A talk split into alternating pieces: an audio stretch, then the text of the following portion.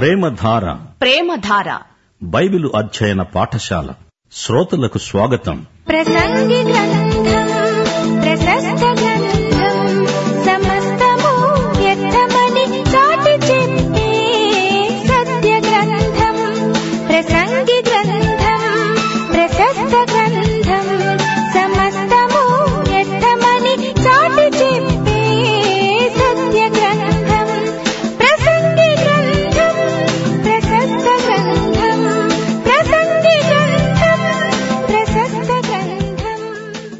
క్రీస్తునందు మీకందరికీ శుభం. మన పాఠం ప్రసంగి గ్రంథం మూడో అధ్యాయం ఒకటి నుండి ఇరవై రెండో వచనం వరకు సావధానంగా వినండి. మూడో అధ్యాయంలో సొలమోను వేదాంత ధోరణి మరో దిశగా కొనసాగుతోంది. ఇది ఇంచుమించు కర్మవాదానికి దగ్గరగా ఉన్నట్లు తోస్తుంది. కొందరు పనిచేసి చేసి బాగా అలసిపోతారు. తమ కష్టమంతా మర్చిపోవడానికి తాగుతారు. కాసేపు పక్కపక్క నవ్వుతారు ఇంకాసేపటికి వలవల ఏడుస్తారు. వీరి వేదాంతం మరీ విచిత్రమైంది. ఈ కొంచెం సేపు తిందాము తాగుదాము సుఖిద్దాము ఆ తరువాత ఏమి జరుగుతుందో మనకు అనవసరం ఇలాంటి ధోరణి చాలా ప్రమాదకరమైనది. జరగాల్సింది ఏదో జరుగుతుంది. దానికోసం ఎందుకు ఆందోళన పడాలి? నీవు దాన్ని మార్చలేవు గదా? నీవేమీ చేయలేనప్పుడు ఉదాసీనంగా నిర్లిప్తంగా ఉంటే సరిపోతుంది.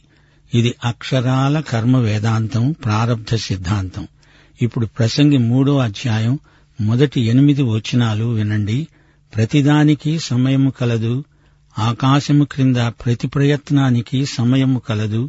పుట్టడానికి చావడానికి నాటడానికి నాటబడిన దానిని పెరికివేయడానికి చంపడానికి బాగు చేయడానికి పడగొట్టడానికి కట్టడానికి ఏడవడానికి నవ్వడానికి దుఃఖించడానికి నాట్యమాడడానికి రాళ్ళను పారేయడానికి రాళ్ళను కుప్పవేయడానికి కౌగిలించడానికి కౌగిలించటం మానటానికి వెతకటానికి పోగొట్టుకోవడానికి దాచుకోవడానికి పారవేయడానికి చింపడానికి కుట్టడానికి మౌనముగా ఉండడానికి మాట్లాడడానికి ప్రేమించటానికి ద్వేషించడానికి యుద్ధము చేయడానికి సమాధానపడడానికి సమయము కలదు.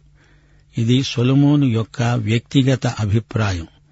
జరిగేదేదో జరగనియ్యి వచ్చేదేమో రానియ్యి కలిగేదేదో కలగనియ్యి ఉన్నది పొమ్మన్నా పోదు లేనిది రమ్మన్నా రాదు. అదంతే. ఇది సులమోను వెలిబుచ్చుతున్న తాత్విక వేదాంతం. సంపాదించడానికి సమయముంది పోగొట్టుకోవడానికి సమయం ఉంది అంటున్నాడు. నీకున్నదంతా పోయింది. స్టాక్ మార్కెట్లో బాగా నష్టపోయావు. ప్రయాణంలో ఉన్నావు. ఎవరో ఒక పరాయి స్త్రీతో కాసేపు స్నేహం చేస్తావు. మళ్ళీ కాసేపటికి వదిలేస్తావు. నైతిక విలువలు లేని వేదాంతుల ఆలోచనలు ఇలాగే మురుగు కాలువల్లోకి ప్రవహిస్తాయి. ఇందులో లాభమేమిటి? ఎందుకు పోరాడాలి? కష్టపడిన వారికి తమ కష్టము వలన వచ్చిన లాభమేమిటి? వృత్తి వ్యాపారాలలో తలమునకలైన నిర్దేవులు డబ్బు కోసం లాభం కోసం ఎంత నీచానికైనా దిగజారుతారు. వీరికి సహజంగా ఆనందం కలగదు. వీరు ఇతరులతో సహజీవనం చేయలేరు. ఇలాంటి వారికి గృహఛిద్రాలు ఎన్నో ఏర్పడతాయి. రాత్రిపూట స్నేహితులతో కలిసి తాగుతారు. కృత్రిమమైన ఉత్సాహాన్ని తెచ్చిపెట్టుకుంటారు. ఆ తరువాత కుంగిపోతారు. నరులు అభ్యాసము పొందాలని దేవుడు వారికి పెట్టి ఉన్న కష్టానుభవమును నేను చూచాను. ప్రసంగి అంటున్నాడు నేను ఎటు చూచినా ప్రతి ఒక్కడూ ఏదో ఇబ్బందిలో ఉన్నట్లే కనపడుతున్నాడు. నాకు కొన్ని ఇక్కట్లు తప్పాయి అంటే అది నా అదృష్టం. ఈ విధంగా వారు తలంచుతారు. దేని కాలమందు అది చక్కగా ఉండేటట్లు సమస్తము ఆయన నియమించి ఉన్నాడు. ఆయన శాశ్వత కాలజ్ఞానమును హృదయమందు ఉంచి ఉన్నాడు. కాని దేవుడు చేసే క్రియలను పరిశీలనగా తెలుసుకోవడానికి అది చాలదు. ప్రతి ఒక్కరి హృదయంలో నిత్యత్వాన్ని గురించిన అవ్యక్త భావన ఉంటుంది. కాని మానవునికి అది సంపూర్ణ తృప్తి ఇవ్వజాలదు. వారి హృదయాలలో శూన్యం అలాగే ఉండిపోతుంది. ఈ లోకంలో దొరికిందంతా అనుభవిస్తాము. జీవితం అనే పండును పిండి దాని రసమంతా ఇప్పుడే తాగేస్తాము అనే మనస్తత్వం వీరికుంది. ప్రసంగి అదే పని చేశాడు కాని అసంతృప్తితో అలాగే ఉండిపోయాడు. పన్నెండు నుండి పదిహేనో వచనం వరకు. సంతోషంగా ఉండడం కంటే తమ బ్రతుకును సుఖముగా వెళ్ళబుచ్చటం కంటే శ్రేష్టమైనది ఏదీ నరులకు లేదని నేను తెలుసుకున్నాను. ప్రతివాడు అన్నపానములు పుచ్చుకుంటూ తన కష్టార్జితము వలన సుఖం అనుభవించటం దేవుడిచ్చే బహుమానమే అని తెలుసుకున్నాను. దేవుడు చేసే పనులన్నీ శాశ్వతములని నేను తెలుసుకున్నాను. దానికి ఏదీ చేర్చబడదు దాని నుండి ఏదీ తీసివేయబడదు. మనుష్యులు తన యందు భయభక్తులు కలిగి ఉండేటట్లు దేవుడు ఇట్టి నియమము చేసి ఉన్నాడు. ముందు జరిగినదే ఇప్పుడు జరుగుతుంది జరగబోయేది పూర్వమందు జరిగినదే జరిగిపోయిన దానిని దేవుడు మళ్ళీ రప్పిస్తాడు. వింటున్నారా? కొందరున్నారు వారు ఇతరులకు మేలు చేయాలనే ప్రయాసపడతారు. చేయగలిగినంత మేలు చెయ్యి అంతకంటే మనం ఇంకేమీ చెయ్యలేము అది చాలు. ఇలా మాట్లాడేవారు మేలు చెయ్యరు కీడు చెయ్యరు ఉదాసీనంగా ఉండిపోతారు. తాగితే తప్ప ఏదైనా మితంగా ఉండాలి అనే వైఖరి వీరిని సామాజికంగా ఎందుకు కొరగాని వారినిగా చేస్తుంది. ఇది అధునాతన కర్మవాదం. దేవుని చిత్తం ఆయన సంకల్పం అంటూ మాట్లాడతారు. ఒక వ్యక్తి ఎందుకు రక్షించబడలేదు అంటే అది దేవుని చిత్తం కాదు అని వ్యాఖ్యానిస్తారు. వీరి ఆలోచనల్లో దేవుని కనికరానికి కృపకు తావులేదు దేవుడు ప్రార్థనలకు జవాబిస్తాడు అంటే వీరు నమ్మరు. ప్రియులారా దేవుని కృప కనికరము ప్రేమ ఇవన్నీ మన జీవితాన్ని ఉత్సాహభరితం చేస్తాయి ఉద్రేకపరుస్తాయి. మానవ హృదయానికి సమాధానాన్ని జీవితానికి ఆనందాన్ని సంతరిస్తాయి. ఇప్పుడు పదహారో వచనం నుండి ప్రసంగి వేదాంతం మరో కొత్త పుంత తొక్కింది. లోకమందు విమర్శ స్థానమున దుర్మార్గత జరగడము న్యాయము ఉండవలసిన స్థానమున దుర్మార్గత ఉండడము నాకు కనపడింది. ప్రతి ప్రయత్నానికి ప్రతి క్రియకు తగిన సమయమున్నదని నీతిమంతులకు దుర్మార్గులకు దేవుడే తీర్పు తీరుస్తాడని నా హృదయంలో నేననుకున్నాను. కాగా తాము మృగముల వంటి వారని నరులు తెలుసుకొనున్నట్లు దేవుడు వారిని విమర్శించున్నట్లు ఈలాగు జరుగుతున్నదని అనుకున్నాను. నరులకు సంభవించేది ఏదో మృగాలకు సంభవిస్తుంది. వారికి వాటికి కలిగే గతి ఒక్కటే. నరులు చచ్చినట్లే మృగాలు చస్తాయి. సకల జీవులకు ఒక్కటే ప్రాణం. మృగముల కంటే నరులకు ఏమీ ఎక్కువ లేదు. సమస్తము వ్యర్థం. సమస్తము ఒక్క స్థలానికే పోతుంది. సమస్తము మంటిలో నుండి పుట్టింది. సమస్తము మంటికే తిరిగిపోతుంది. నరుల ఆత్మ పరమునకు ఎక్కిపోతుందో లేదో మృగముల ప్రాణము భూమికి దిగిపోతుందో లేదో ఎవరికి తెలుసు? కాగా తమకు తరువాత జరిగే దానిని చూడడానికి నరుణ్ణి తిరిగి లేపుకొని పోయేవాడు ఎవ్వడూ లేకపోవడం నేను చూడగా వారు తమ క్రియలయందు సంతోషించటం కంటే వారికి మరి ఏ మేలు లేదు అనే సంగతి నేను తెలుసుకున్నాను. ఇదే వారి భారం. ప్రియ సోదరి సోదరులారా వింటున్నారా?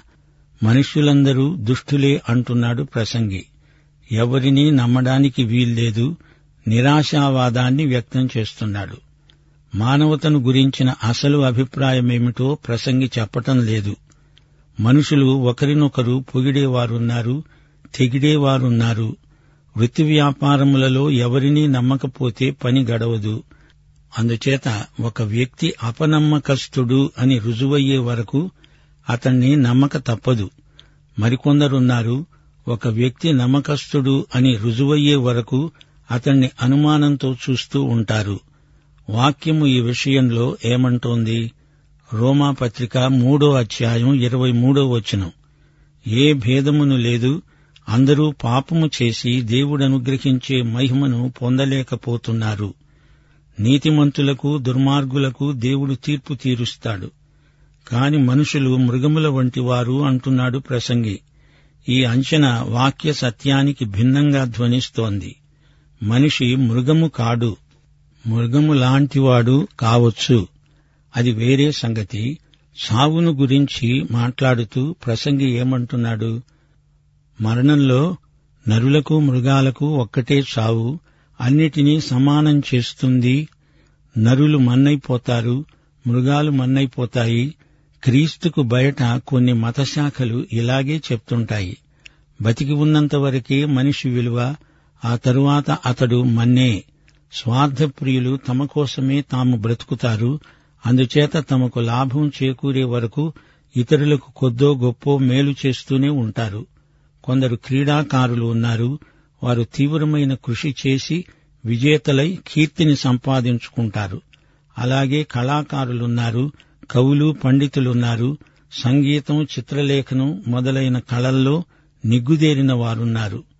ఇవి చెడ్డవి అని కాదు కాని తమ స్వంత పేరు ప్రఖ్యాతుల కోసం వారు పూర్తిగా అంకితమైపోయారు. ఈ క్రీడాకారుల అహము కీర్తి కండూతి చెప్పలేనంతగా అధికమవుతాయి. కొందరు ఆశావాదులున్నారు వారి ధోరణి మరీ విడ్డూరం. మొట్టమొదట మనిషి మృగమని అందులో నుండి నేటి మానవుడు పరిణతి చెందాడని వీరి వాదన. మనిషిని మృగము అన్నప్పుడు అలా అంటున్నవాడు ఇతరులను ద్వేషిస్తాడు. ఇలాంటి తప్పుడు ప్రాతిపదిక మీదనే కుల విభజనలు ఏర్పడ్డాయి. కులమనండి వర్గమనండి ఇవి మానవ సమాజాన్ని చీల్చి చిన్న చిన్న గుంపులుగా చేశాయి. పెద్ద చేప చిన్న చేపను మింగివేసే కుసంస్కృతి మొదలైంది. వీరు మరణాన్ని గురించి విచిత్రమైన సిద్ధాంతాన్ని కల్పించుకున్నారు.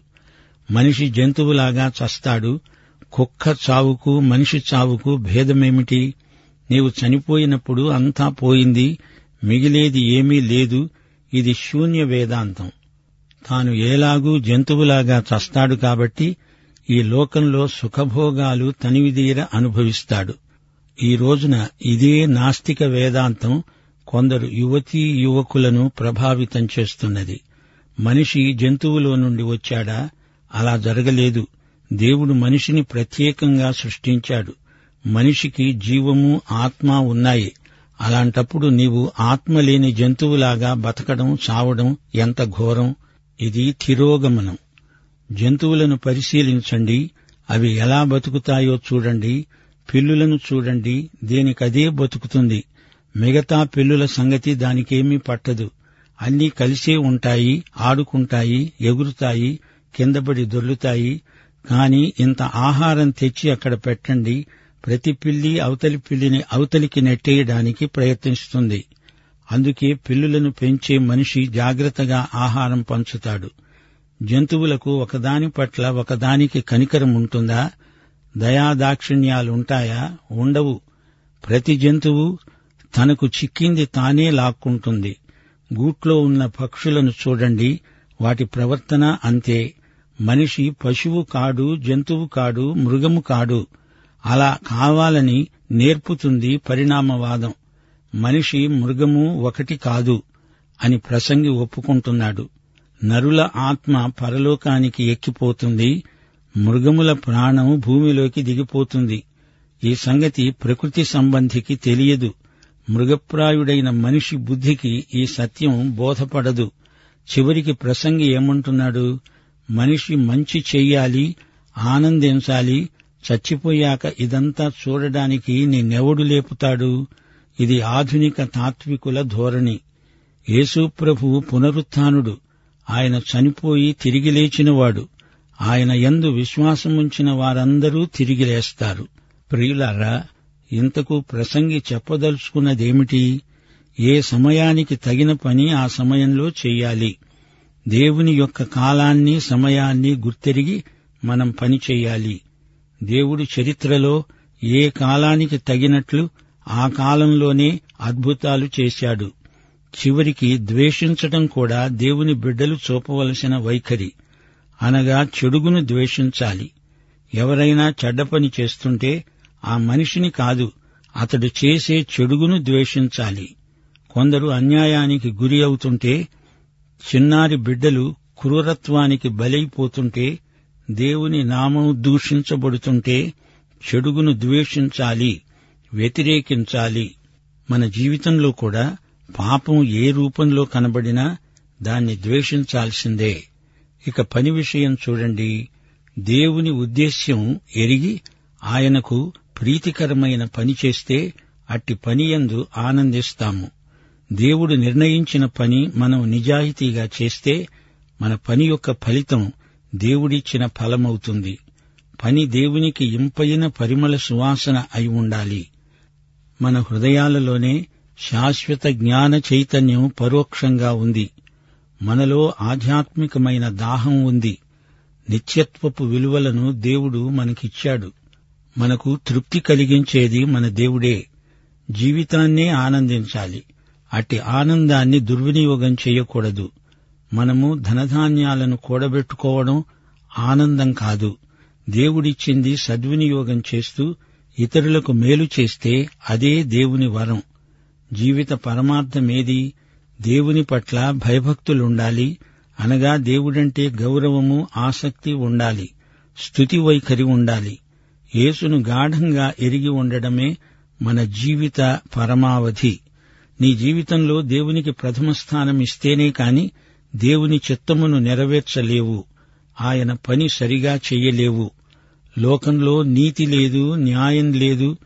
దేవుని పోలిక చొప్పున పుట్టిన ప్రజలు అనగా సృజించబడిన ప్రజలు జంతువులలాగా పశువులలాగా మృగాలలాగా చావడం విషాదకరం. చితికిపోయిన బ్రతుకులను స్వార్థపరులు బాగుచేయలేరు. మనుషుల్లో ఈర్ష్య అసూయలు ఎక్కువగా ఉన్నాయి. పేరాశాపరులు పేరు ప్రఖ్యాతుల కోసం పాకులాడుతున్నారు. కాని దేవుడున్నాడు దేవుని యందలి విశ్వాసాన్ని ఈ లోక పరిస్థితులను బట్టి బలహీనపరుచుకోకూడదు. మనకు నిత్యత్వమున్నది. అందుచేత మరణం అంతం కాదు అది పరలోక జీవితానికి ఆరంభం. మనము నిత్యత్వంలో దేవుని కోసం జీవించాలి. నిత్యత్వపు విలువలను నిర్లక్ష్యం చేయకూడదు. ఈ లోకంలో కనపడే ద్వంద్వ పరిస్థితులన్నీ సృష్టికర్త అయిన దేవుడు ఒకనొక రోజున సరిచేస్తాడు. తీర్పు దినాన ప్రతి ఒక్కరి క్రియను అది మంచిదే కాని చెడ్డదే కాని తీర్పులోకి తెస్తాడు. లోకంలో పాపము అన్యాయము అవినీతి ఉన్నాయి నిజమే. దేవుడిది చూస్తూనే ఉన్నాడు. ఒకనొక రోజున సైతానీయ దుష్టత్వాన్ని దేవుడు నాశనం చేస్తాడు. ప్రసంగి వేదాంతంలో కొసమెరుపు కనపడుతోంది. మన శరీరాలు నిత్యత్వంలో ఎందుకు పనికిరావు? మన శరీరాలు చచ్చిపోతాయి పశువులు కూడా చస్తాయి కాని మానవుడికి మాత్రమే నిత్యత్వాన్ని గురించిన నిరీక్షణ ఉన్నది. మనము మానవ సృష్టి జంతు సృష్టి వేరు దేవుని సంకల్పంలో మానవుడు వహించవలసిన పాత్ర ఎంతో ఉంది. మన స్వప్రయత్నాలు ఎందుకు పనికిరావు?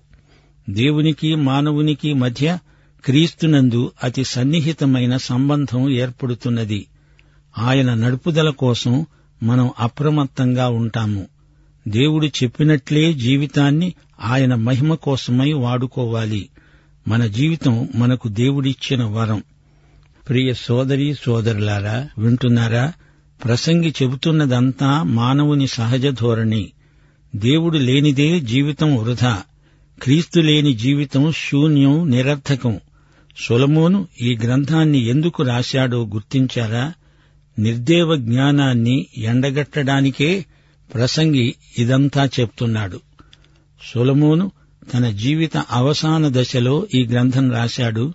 తన జీవితమంతా ఒక్కసారి సింహావలోకన చేసుకున్నాడు. ఫలశ్రుతిగా ఒకే మాట అన్నాడు దేవుని యందు భయభక్తులు కలిగి ఉండి ఆయన కట్టడలను అనుసరించి నడుచుకుంటూ ఉండాలి. మానవ కోటికి ఇదే విధి. మానవుడి స్వకపోల కల్పితమైన విధానాలు శూన్యానికి దారితీస్తాయి. అప్పటికైనా మనిషి దేవుని వైపు తిరిగితే మంచిది. కేవలం జ్ఞానం మాత్రమే తృప్తి ఇవ్వజాలదు. డబ్బు సుఖభోగాలు ఉన్నత పదవి పది మందిలో పేరు ప్రఖ్యాతులు ఇవన్నీ మనిషికి తృప్తి కలిగించజాలవు.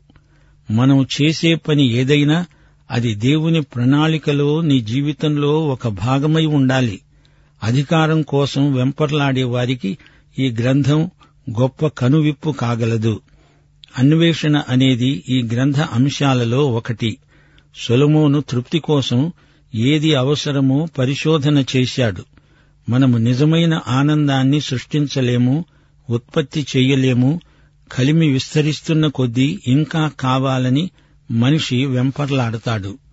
మనకున్నదంతా అకస్మాత్తుగా పోవచ్చు పరిస్థితులు త్రుటిలో మారిపోవచ్చు అయినా మనుషులు తాత్కాలికమైన తృప్తి కోసం వెతుకుతూనే ఉన్నారు. ఎక్కువ సంపాదించుకున్న కొద్దీ ఇది తక్కువే ఇంకా సంపాదించాలి అనే జ్వరం మనుషుల్లో తీవ్రమవుతోంది. దేవుడు లేని వారికి ఆనందంగాని సుఖంగాని లభించవు.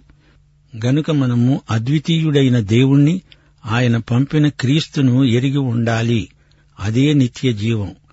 ప్రసంగి మాటిమాటికి అంతా వ్యర్థం శూన్యం అంటున్నాడు. నిత్య దేవునితో సరైన సంబంధ సహవాసాలు లేని వారికి బ్రతుకంతా వ్యర్థమే.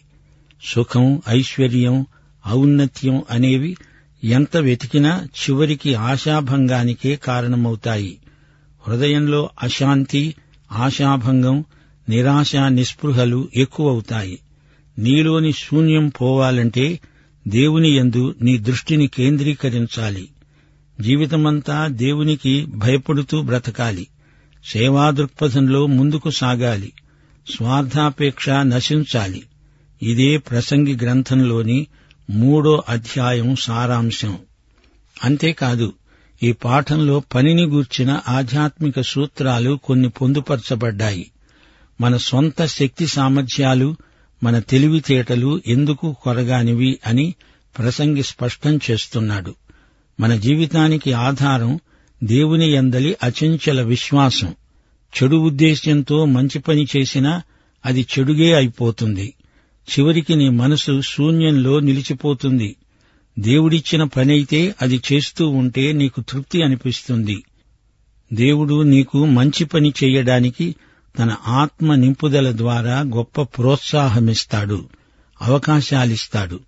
ప్రియ సోదరుడా సోదరి మరణాన్ని గురించి నీవేమనుకుంటున్నావు? మరణంతో నీ జీవితము ముగింపు కాదు. జీవితము మరణము అనే రెండు సంఘటనలను మించినది విశ్వాసి యొక్క గమ్య బిందువు దేవుని తీర్పు ఉంది అది ముగింపులో జరుగుతుంది. జీవితం క్షణికమైనది అందుచేత లౌకిక జ్ఞానాన్ని మించిన దివ్య జ్ఞానం మనకు కావాలి. సర్వజ్ఞానముల సంపూర్ణత క్రీస్తునందు ఆయన వాక్యమునందు ఉన్నది. ప్రియ సోదరుడా సోదరి నీవు ఈ యేసుక్రీస్తును వ్యక్తిగతంగా సన్నిహితంగా ఎరుగుదువా?